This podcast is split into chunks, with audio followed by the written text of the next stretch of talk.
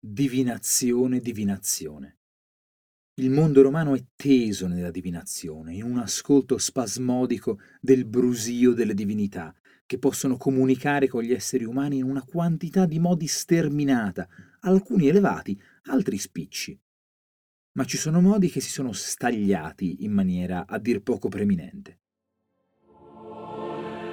Io sono Giorgio Moretti e questa settimana raccontiamo parole della religione dell'antica Roma.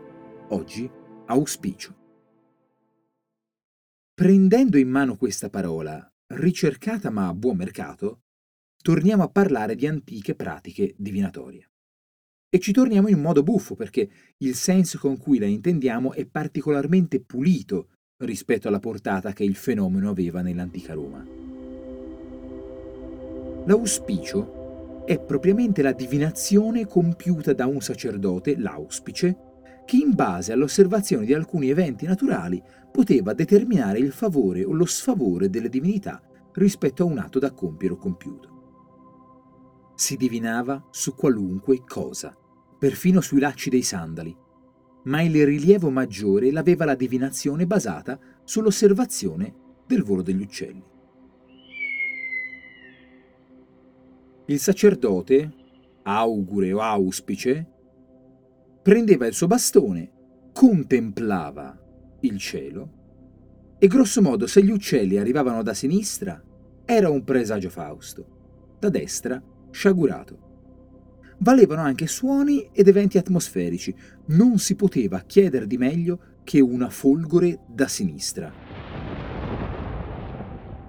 A noi la narrazione di queste pratiche arriva per via storiografica e l'auspicio fa la sua comparsa in italiano in una luce di serietà alta, forte dell'aura sacrale ispirata dai sacerdoti antichi e del ruolo cardinale che avevano nella società romana.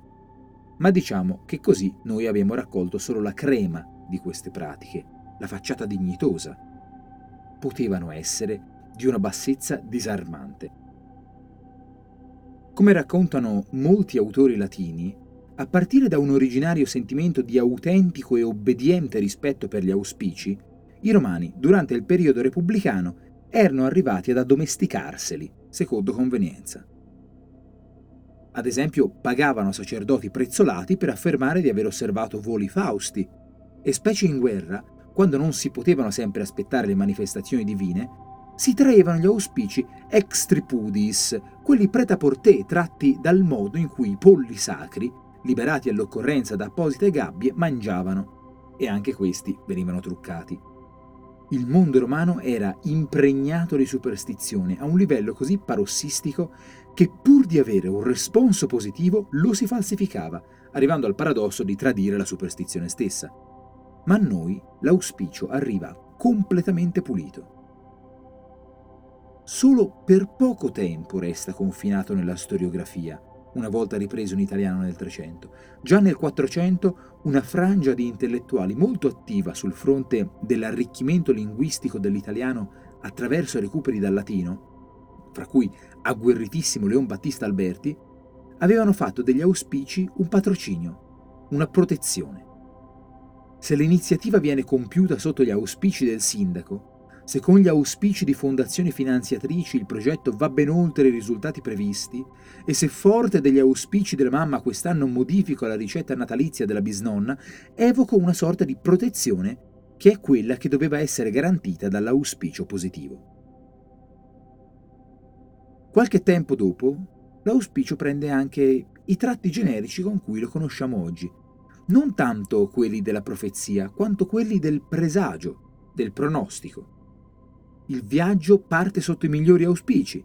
Il fatto che mi abbiano risposto subito va preso come un buon auspicio sulla collaborazione, mentre il tuo essere sfuggente non mi fa trarre auspici lieti sul tuo coinvolgimento.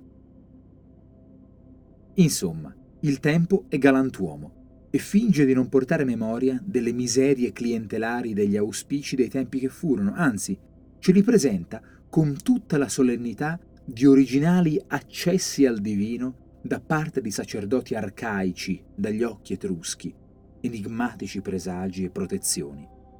Una parabola eloquente. Due note alla fine. Nei giorni scorsi abbiamo parlato di auguri che guardavano il volo degli uccelli e abbiamo visto l'etimologia di questo nome.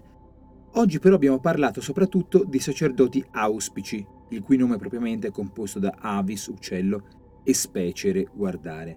Sono figure diverse? In pratica solo la medesima figura. Il termine augure pare solo che fosse più generico, che quindi abbia prevalso. E altri si domanderanno, ma gli aruspici? Allora anch'essi i sacerdoti c'entrano qualcosa? Il nome è simile. No, costoro erano quelli che in maniera meno graziosa divinavano nelle viscere degli animali e non hanno avuto un successo analogo. Vi auguro di vedere una folgore venire da sinistra o uno stormo di una dozzina di aquile. Noi ci sentiamo domani con una nuova parola.